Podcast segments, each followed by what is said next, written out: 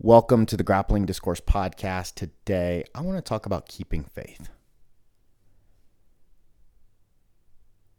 My big goal is to create an ADCC champion as well as a UFC champion. Both are important to me. Now, I've got a long way to go. Nobody that I've worked with is in the UFC right now, and none of them have been even to ADCC. So, I've got a long way to go, got a long time left. I'm only 33 years old, still new to the coaching game. And this doesn't need to happen next year. It could happen in the next 50 years, and I would be happy. But that's what I'm working towards.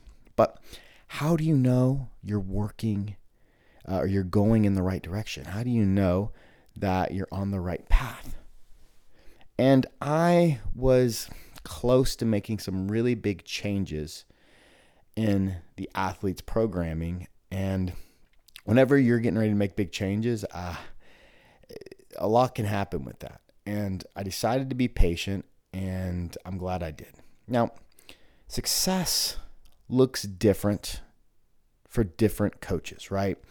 Depending on your situation and the program that you're in charge of will really determine the expectations that are placed upon you. So 10th planet decatur really doesn't have a national tradition of creating champions.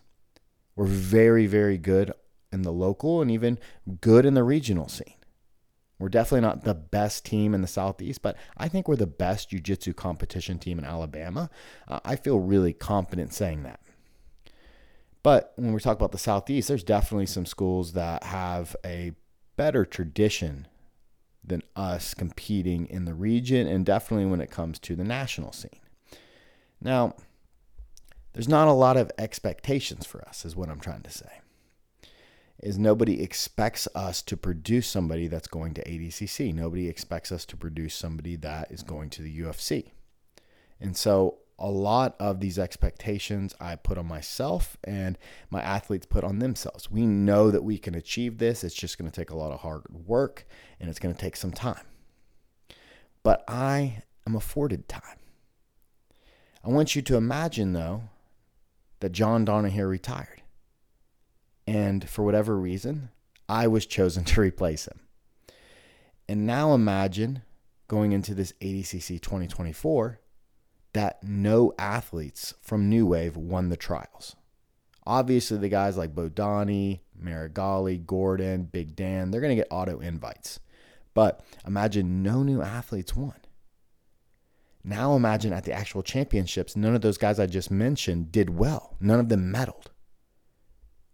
Who would they all look to? Who would be blamed? It would be me with John Danaher. They achieved great success. We're probably the most successful team in 2022, but Matt Scaff takes over and everything falls apart. What were they doing? What did the training camp look like? What did he change?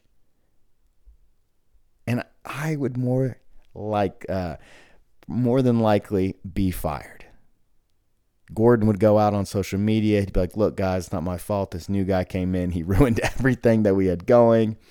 And once I lost the respect of Gordon, then the rest of the team would follow suit. That's just generally how it works when a coach loses a locker room. It's when he loses the best player because then the other dominoes start to fall. And you see this in other like sports. It happens all the time where we take a sport um, like football, Southeastern Conference, Alabama, Nick Saban. Nick, Nick Saban's the greatest college football coach of all time. But if he doesn't win a championship, people freak out. I mean, he's done so. I think he's won six national championships at Alabama, which is just unheard of in the time that he's been there. Just unheard of. But success is what the fans are so used to and the athletes are so used to that even when they have a down year, which to them means not winning the SEC and not winning the championship, people are already like, has Nick already, is Nick lost it? Do we need to think about getting somebody else? Alabama standard. This isn't the Alabama standard. We win championships.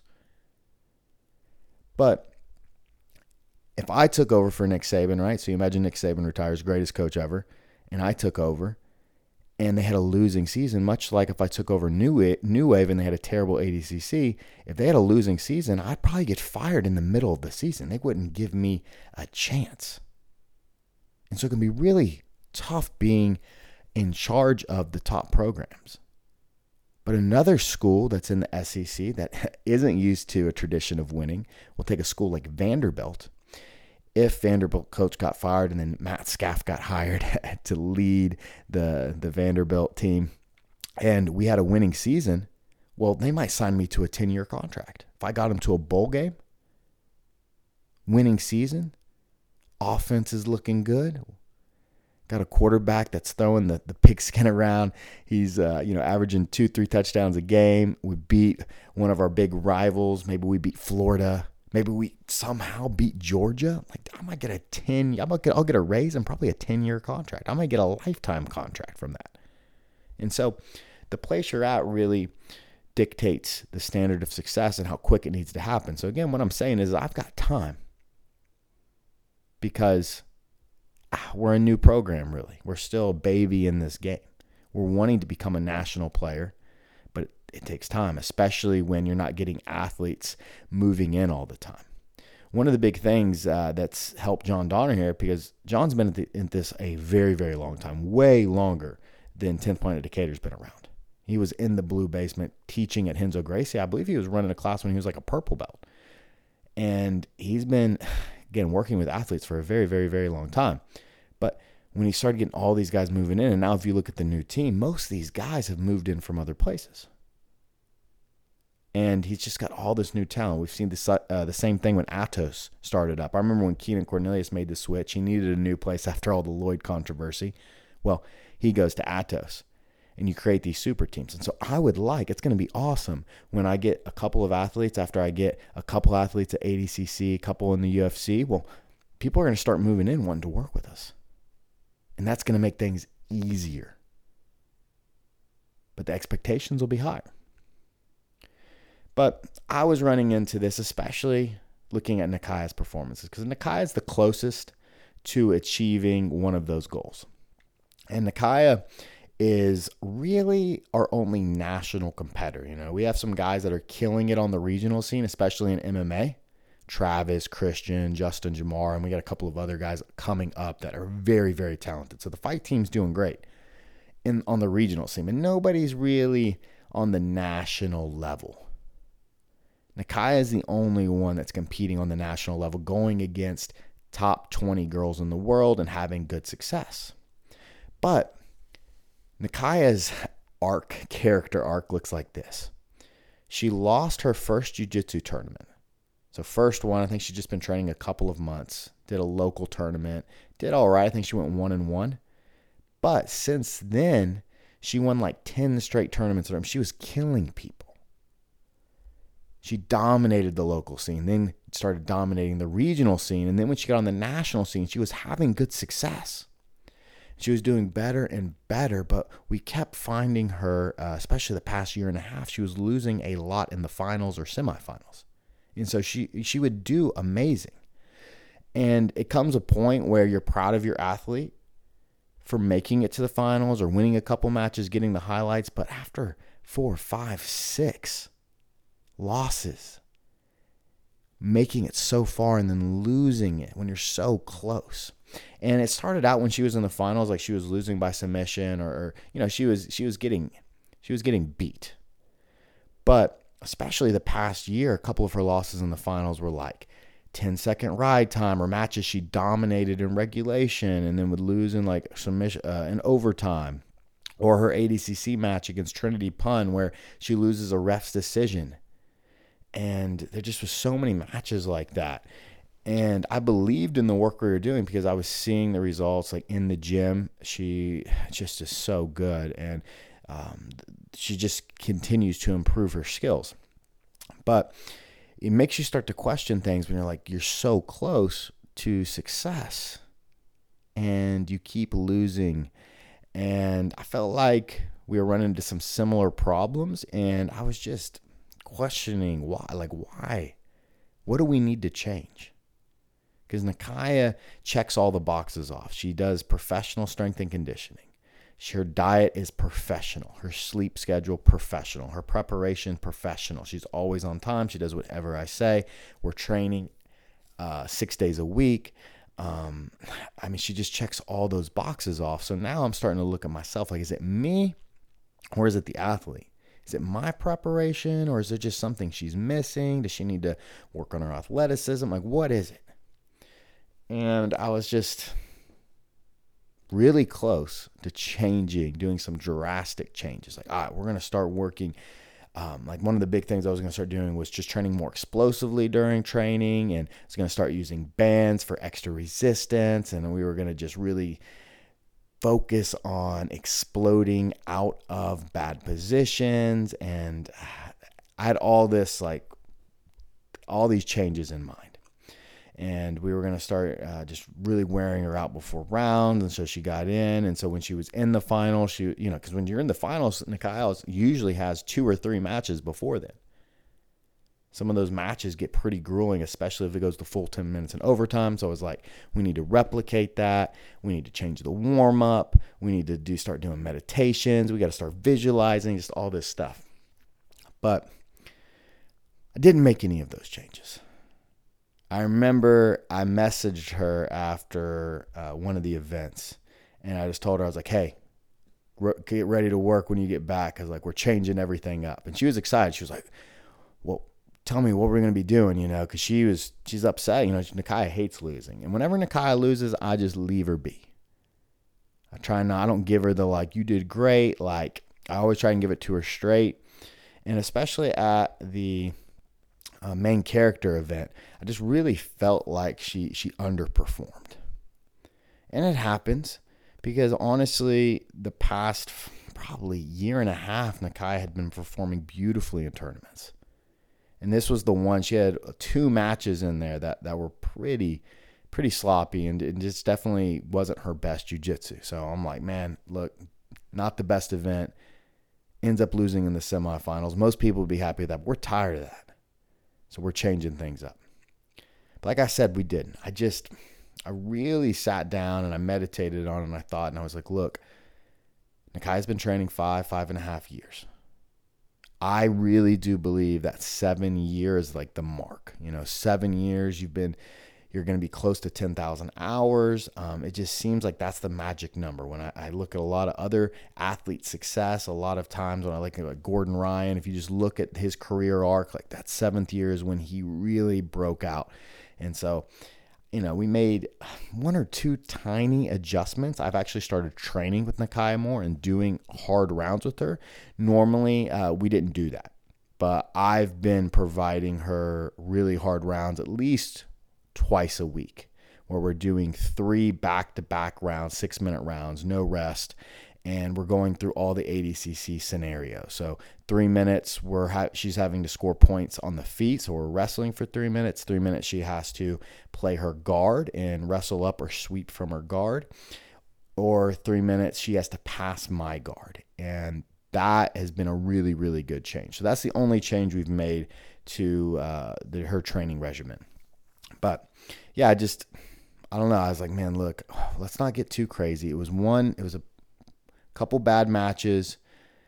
Let's just be patient. Let's make a little tiny adjustment. I'll start training with her more and giving her training, uh, just being a training partner that I feel like she needs, and then see what happens. Well, Nakaya broke through at ADCC Open in Phoenix. She ended up probably getting her most important victory. Now, Nakaya has had, I think, better performances. I mean, she did amazing at this uh, Phoenix Open, but it was really who she beat. So in her first two matches, she finished with guillotine chokes, and the guillotine's becoming one of her best weapons. But it was that final match. So in the final, she was facing Sofia Casilla out of the Renzo Gracie family. I think now she's like under Gary Tonon, but Sofia's a beast. And Sofia of all the athletes that my athletes have gone against, Sofia's had our number. Sofia's really uh, ruined a couple of my nights.